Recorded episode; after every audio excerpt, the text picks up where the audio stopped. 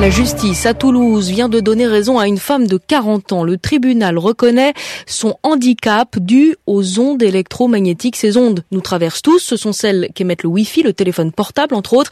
Des milliers de personnes se disent malades. À Toulouse, reportage Frédéric Bourgade. Marie Richard a vu des médecins. Certains ne l'ont pas cru, d'autres oui. Mais à force de souffrir de maux de tête, d'arythmie cardiaque, etc., elle a fini par quitter son travail et ses amis. Elle vit aujourd'hui dans une bergerie, sans électricité, en Ariège, loin de toute pollution électromagnétique. La décision du tribunal est pour elle plus qu'un soulagement. Avec l'allocation adulte handicapé vient aussi une carte d'invalidité qui reconnaît mon handicap.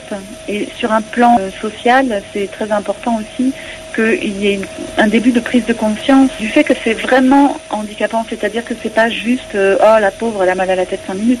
Vous êtes obligé de vivre dans des trous. Euh, l'endroit où je vis, il est complètement isolé. Il y a 2 mètres de neige l'hiver, c'est pas déneigé, il n'y a même pas de route d'ailleurs. Jusqu'à la décision du tribunal, chaque maison départementale du handicap attribuait ou non aux victimes des ondes électromagnétiques une allocation adulte handicapé. Désormais, la décision fait jurisprudence. Elle devrait aussi inciter l'État à agir, estime maître Alice Terrasse, avocate de plusieurs électrosensibles. Il est évident que l'État va devoir prendre en considération leur souffrance et physique et morale et il est certain qu'une décision va devoir s'imposer pour baisser les émissions beaucoup plus raisonnables. Et pour les personnes qui, en effet donc euh, ne supportent plus aucune onde, euh, instaurer des zones blanches. Pour ces personnes-là, ne pas le faire aujourd'hui, euh, c'est une non-assistance à personne en danger. Toulouse, Frédéric Bourgat, France Info. Nous sommes à présent en ligne avec Étienne Sandrier. Bonjour. Bonjour. Vous êtes le porte-parole de l'association Robin des Toits, association pour la sécurité sanitaire dans les technologies sans fil. Vous nous confirmez ce matin que c'est bien une première en France. Qu'est-ce qu'elle peut changer? Alors c'est non seulement une première en France, mais c'est même une première en Europe à ma connaissance. Euh, ce que ça peut changer, ben en fait, euh, c'est que la justice ayant reconnu euh, ce syndrome, ayant déclaré noir sur blanc que les les c'est irréfutable sur le plan des, symptômes, on espère que maintenant effectivement les, les, les, politiques vont enfin prendre les mesures qui s'imposent et protéger les électro-hypersensibles et baisser l'exposition en général pour l'ensemble de la population. Quels sont ces symptômes? Alors les symptômes sont ceux qui sont euh, euh, dans le reconnus sous le, nom du syndrome des micro-ondes, qui est décrit dans la littérature scientifique depuis 1945. C'est-à-dire c'est euh, un, un, phénomène euh, de maux de tête, mais pas la petite migraine. Hein. Ce sont des énormes maux de tête avec un effet étau, euh, des troubles cardiaques, des problèmes de concentration, des troubles du sommeil. Bref, pour que ça soit clair pour tout le monde, c'est un peu comme si ils étaient électrocutés de manière très lente. Mais pourtant, l'Organisation mondiale de la santé, par exemple, ne, ne reconnaît pas vraiment. Il y a beaucoup de médecins qui, qui ont du mal à reconnaître cette souffrance. Alors pour l'OMS, qu'il y a des rapports là-dessus Alors pour l'OMS, il y, a plusieurs rapports. Pour l'OMS, l'Organisation mondiale de la santé, elle a quand même classé les radiofréquences en 2011 en cancérigènes possibles. Donc ça c'est important. Elle décrit euh, le syndrome euh, d'électro-hypersensibilité. Elle ne demande pas pour autant à ce qu'on baisse les normes, contrairement à d'autres instances comme le Conseil de l'Europe par exemple. Et euh, en France, euh, il y a des médecins qui s'occupent de, de l'électro-hypersensibilité heureusement et qui s'en occupent bien mais il y a euh, beaucoup de médecins qui euh, continuent à regarder ce que dit l'Académie de médecine. Or, au niveau de l'Académie de médecine, le référent est quelqu'un qui était encore il y a peu euh, membre du conseil scientifique de Bouygues Télécom. Donc dans ce dossier, on a beaucoup de conflits d'intérêts sur le plan scientifique, un peu comme dans l'histoire du tabac ou celle de l'amiante, si vous voulez.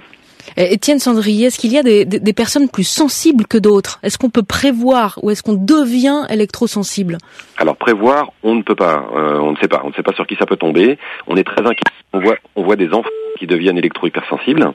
Et puis euh, il y a des gens qui sont différents, enfin qui, qui, sont intolérants, mais pas avec la même sensibilité. Il y a des gens qui sont électro-hypersensibles et qui peuvent continuer à vivre en ville et avoir une, une vie familiale, une vie sociale, même si c'est difficile. Et puis il y en a d'autres, comme Marine Richard, qui ne peuvent plus rester euh, dans les villes et qui sont en rupture sociale, affective, et qui sont obligés de se réfugier dans des endroits où il y a très très peu de, de niveau d'exposition, ce qu'on appelle des zones blanches. C'est ça, ces zones blanches. Et vous, vous réclamez plus de zones blanches. Est-ce que c'est vraiment réaliste?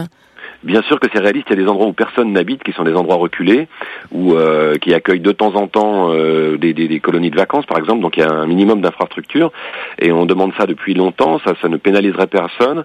Ça permettrait d'avoir un encadrement médical, de poursuivre euh, la connaissance de cette affection. Donc on le demande depuis des années. Il y a un projet de ce type en ce moment à, à Durbon, dans les Hautes-Alpes qui est piloté par euh, Michel Rivasi notamment et euh, différentes associations dont Robin Toits, une terre pour les EHS euh, et, et, des scientifiques. Et on espère qu'il va y en avoir d'autres que, enfin déjà que celui-ci, on aura, on aura un accord et qu'il y aura d'autres endroits où on pourra accueillir les gens les plus touchés. Il est anormal que dans notre société, pour le confort de certains, il y ait une technologie qui fasse des parias d'une partie de la population. Des zones blanches, ça veut dire aucune émission, aucune onde, de quelle quel que soit d'où elles viennent? Non, c'est uniquement les ondes mm. électromagnétiques artificielles. Nous vivons tous grâce aux ondes électromagnétiques. Hein. Le Soleil est une onde électromagnétique. Et au niveau des, des, organismes humains, pour que tout le monde comprenne bien, tous les échanges biochimiques sont conduits par des émissions électromagnétiques. Et pas de chance, les émissions des, technologies du sans-fil euh, rentrent en interférence avec notre propre fonctionnement électromagnétique. C'est pour ça que ça peut provoquer des cancers selon l'OMS et selon toute une partie de la littérature scientifique, et que ça peut aussi induire de l'électrohypersensibilité chez certains sujets. Euh, voilà, donc ça vient de là et c'est pour ça que dans ces zones blanches, il faut qu'il n'y ait pas d'ondes électromagnétiques artificielles. Mais, Étienne, euh, Étienne Sandrier, euh, l'agence de, de, sécurité sanitaire ici en France a dit qu'il n'y avait pas, euh, c'était en 2013, qu'il n'y avait pas de preuve expérimentale reproductible d'un lien de causalité. Alors je vais vous dire que heureusement que l'agence de sécurité sanitaire en France, qui est même en retard sur l'OMS, heureusement que ces gens-là ne travaillent pas chez les pompiers, autrement on n'éteindrait jamais les feux. Euh, malheureusement, le travail qui est fait par euh, l'ANSES, hein, c'est comme ça qu'on l'appelle, mhm.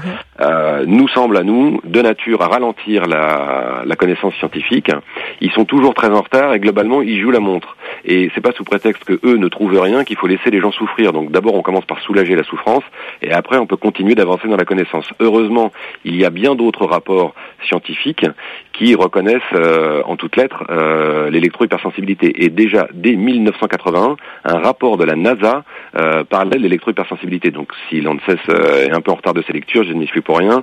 Je le déplore parce que ces gens-là ont une importance considérable pour faire évoluer les officiels français. Merci beaucoup pour vos explications. Étienne Sandrier, porte-parole de l'association Robin des Toits.